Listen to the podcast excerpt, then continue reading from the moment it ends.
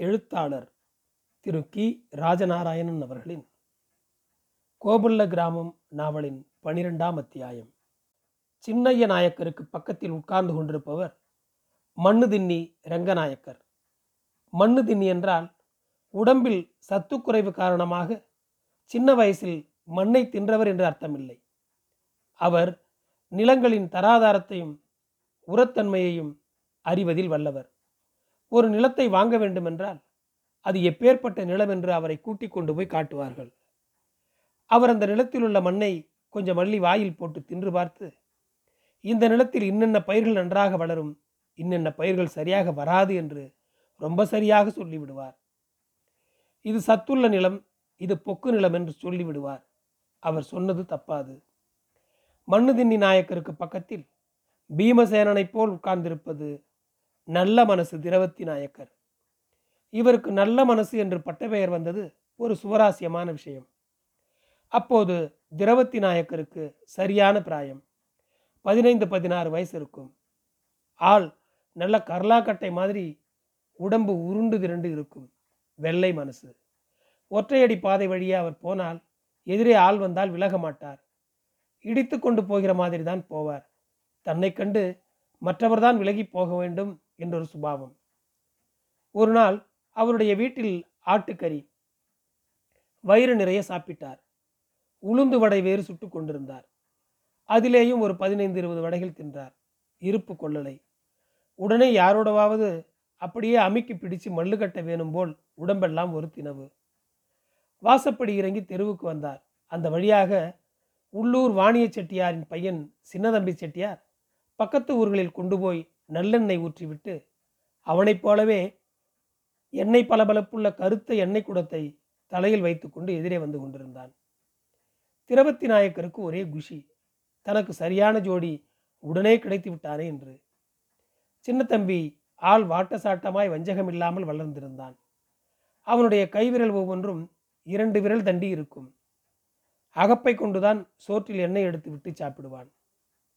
ராத்திரி அவன் படுத்து தூங்கியவுடன் அவனுடைய தாயார் வீட்டை ஒதுங்க வைக்கும் போதே ஒரு கும்பா நிறைய சோறு போட்டு அதில் நாலைந்து அகப்பை பருப்பு கறியை தாராளமாக விட்டு அன்று ஆட்டிய நல்லெண்ணெயை ஒரு உழக்கில் ஊற்றி அவன் பக்கத்தில் வைத்து விடுவாள். சரியாக நடு சாமத்தில் சின்னதம்பிக்கு முழிப்பு தட்டும். எழுந்திருந்து வெளியே வந்து உட்கார்ந்து கண்ணை திறக்க மனசில்லாமல் கண்ணை மூடிக்கொண்டே ஒன்றுக்கு இருப்பான். உள்ளே வந்து தலைமாட்டில் உள்ள கும்பாவை திறந்து உழக்கில் உள்ள எண்ணெயை விட்டுக்கொண்டு எடுத்து எடுத்து பெரிய பெரிய கவலமாக ரொம்ப சீக்கிரத்தில் விழுங்கிவிட்டு கும்பாவிலேயே கை கழுவி வாயை கொப்பளித்து கும்பாவிலேயே துப்பிவிட்டு கையை துடைத்து கொள்ளாமல் கூட அப்படியே அந்த தூக்கத்தின் தொடர்பு விட்டு போகாமல் படுத்து தூங்கி விடுவான். எல்லாருக்கும் மூணு வேளை சாப்பாடு சின்ன தம்பிக்கு மட்டும் நாலு வேளை. இதில் இம்மி குறையக்கூடாது. சின்ன தம்பியை திரவத்தி நாயக்கர் அமுத்தலான புன்னகையோடு சைகை செய்து கூப்பிட்டார். அவனும் மரியாதையோடு பக்கத்தில் வந்து நின்றான். அந்த எண்ணெய் குடத்தை இறக்கி அப்படி வை என்றார். அவனும் வைத்தான். சரி என் கூட மல்லு கட்டவா என்று சொல்லிக்கொண்டே அவன் தோல் மேல் கையை போட்டார். சின்ன தம்பிக்கு சிரிப்பு வந்து விட்டது என்ன நீங்க? சின்ன பிள்ளை மாதிரி. விட்டுருங்க. விட்டுருங்கண்ணா. நான் இப்போ தான் பட்டிகளுக்கு போயிட்டு வரேன். இன்னும் சாப்பிடல. விட்டுருங்க. ம் சொன்னால் கேளுங்க. என்று எவ்வளவோ மன்றாடி பார்த்தான் திரவத்தி நாயக்கருக்கோ ஒரே வெறி. சின்ன தம்பியை சேர்த்து பிடித்து மல்லு கட்டி கீழே தள்ளி ஒரே அமுக்காய் அமுக்கி அவன் மேல் உட்கார்ந்து சவாரி செய்து கொண்டார். சின்ன தம்பியும் மனசுக்குள் இது என்னடா? பெரிய பாதரவா போச்சு என்று நினைத்து கொண்டு சரி நீங்கள் தான் என்ன அமுக்கிட்டீங்களே? விட்டுருங்க என்று கேட்டான். அதேபடி அது முடியாது. நீ என்னை பெரட்டி கீழே தரணும் என்றார் திரவத்தி. சரி என்று சொல்லி சுலபமாய் அவரை கீழே தள்ளி திரவத்தியின் மேல் அவன் ஏறி உட்கார்ந்து கொண்டான். இதற்குள் கூட்டம் கூடிவிட்டது. பலர் என்ன என்ன என்று ஓடி வந்தார்கள்.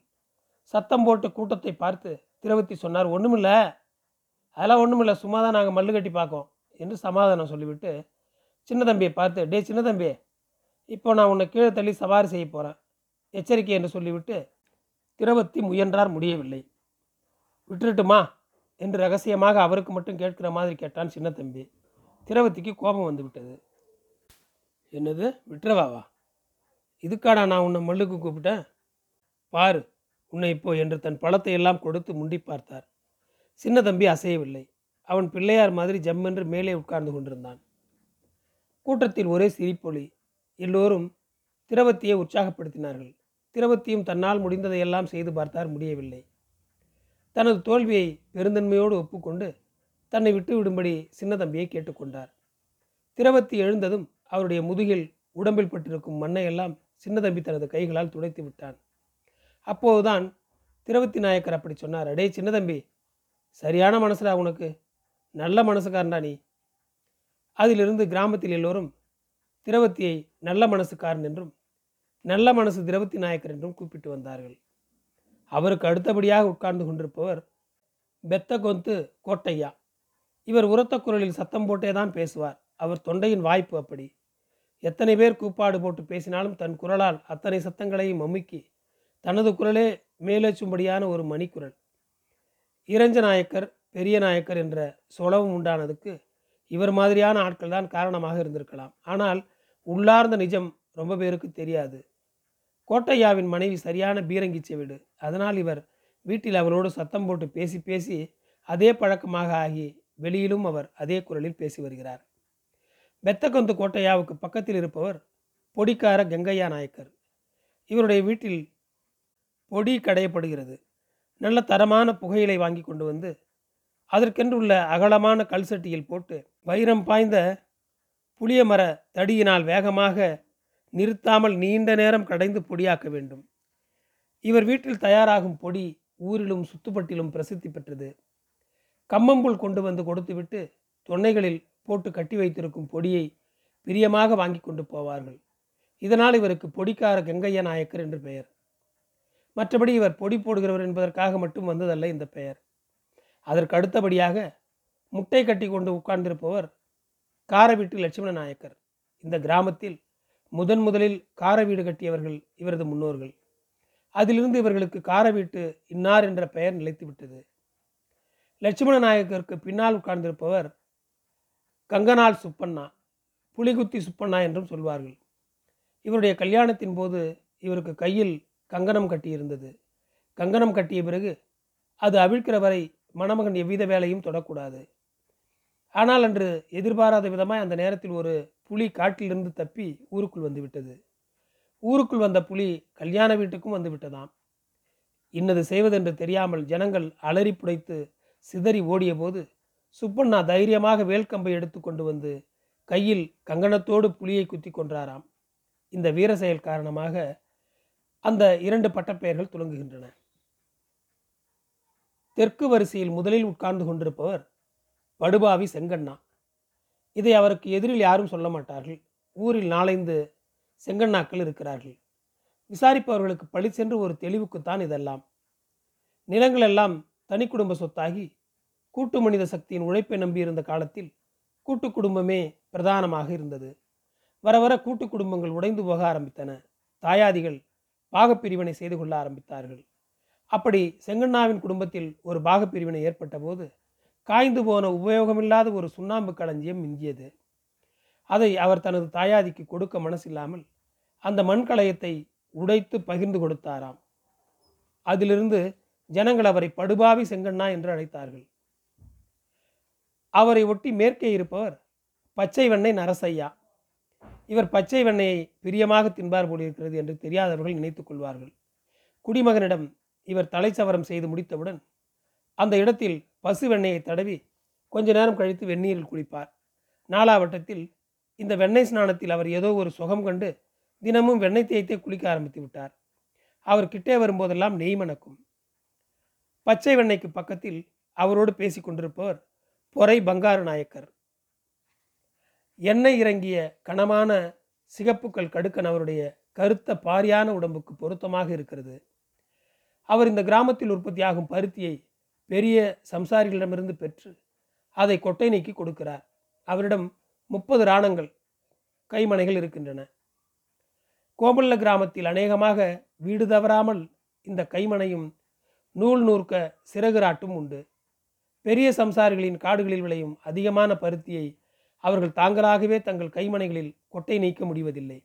அந்த காரியத்தை பங்காரு நாயக்கர் செய்து தருகிறார். உழவு காளைகளுக்கும் பால் பசுக்களுக்கும் மற்ற சினை கால்நடைகளுக்கும் தாராளமாக பருத்தி விதை வைத்த காலம் அது. ஒரு பொதி பருத்தியை பெற்றுக்கொண்டு ஈடாக மூன்று பொதி பருத்தி விதையை கொடுப்பார் அவர். பருத்தியை கொடுத்து பஞ்சையும் விதையையும் பிரித்து வாங்கி கொள்ளலாம். அதுக்கு கூலியாக பொதிக்கு இவ்வளவு தானியம் என்று ஏற்பட்டதை பெற்றுக்கொள்வார். காலையிலிருந்து சாயங்காலம் வரை முப்பது பெண்கள் அவரது பொறையில் வந்து உழைத்தார்கள். உழைப்பு நேரத்தின் மத்தியில் அவர்களுக்கு இரண்டு விடுப்பு நேரம் அதாவது இடைவேளை உண்டு. நாளொன்றுக்கு கூலியாக அவர்களுக்கு கை நாழிகைக்கு இரண்டு படி கம்மம்புல் தானியம் கொடுத்தார். இந்த பொறைதான் சமுதாயத்தில் தோன்றிய முதல் தொழிற்சாலை. பருத்தி காலம் முடிந்ததும் பொறையில் நூல் நூற்பு தொடங்கும். எருமை நரம்பை கொண்டு முறுக்கிய நான் கொண்ட வில்லினால் பஞ்சை வெட்டுகிறது. பட்டை போடுகிறது முதலிய வேலைகள் பரபரப்பாக இருக்கும். பக்கத்து கிராமங்களிலிருந்து நெசவாளிகள் வந்து நூலை வாங்கி கொண்டு போவார்கள்.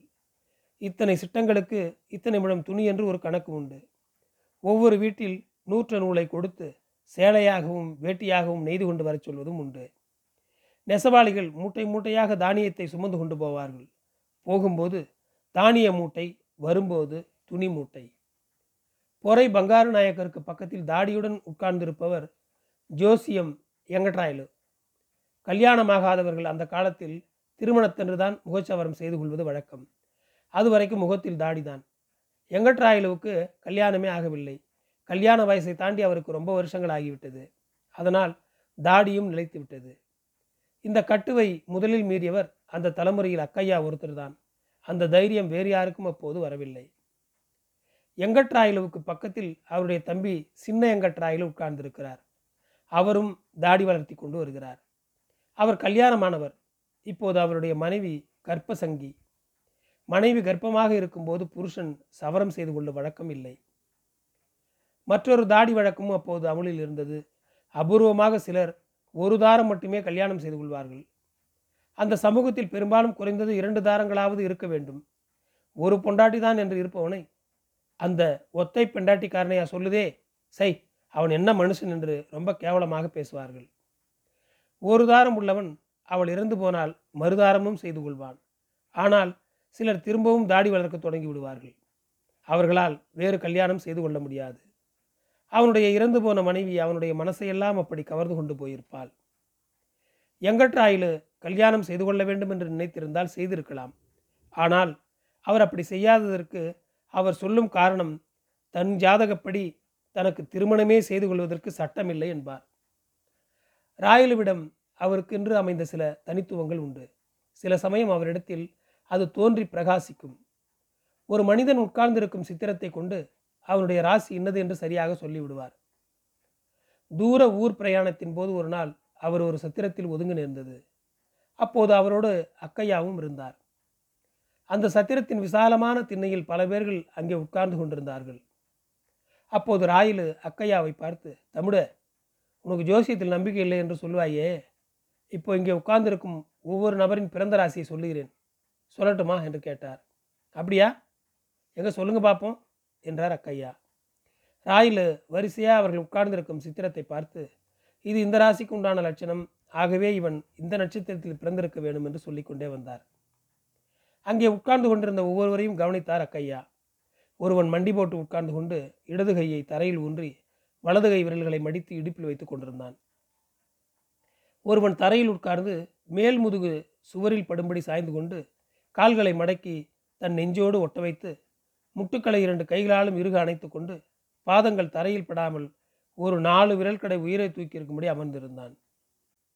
ஒருவன் கால்களை நீளமாக நீட்டிக்கொண்டு இரண்டு முழங்கைகளையும் தரையில் ஊன்றி முஷ்டிகளை இறுக மூடி தொடைகளோடு ஒட்ட வைத்து கொண்டு சுவரில் சரிந்து சாய்ந்து கொண்டிருந்தான். இன்னொருவன் அதே மாதிரி கால்களை நீளமாக நீட்டி இடது காலை வலது கால் மேல் போட்டுக்கொண்டு இரண்டு கைவிரல்களையும் கோர்த்து பிடரியில் போட்டுக்கொண்டு நிமிர்ந்து சுவரில் சாய்ந்து கொண்டிருந்தான்.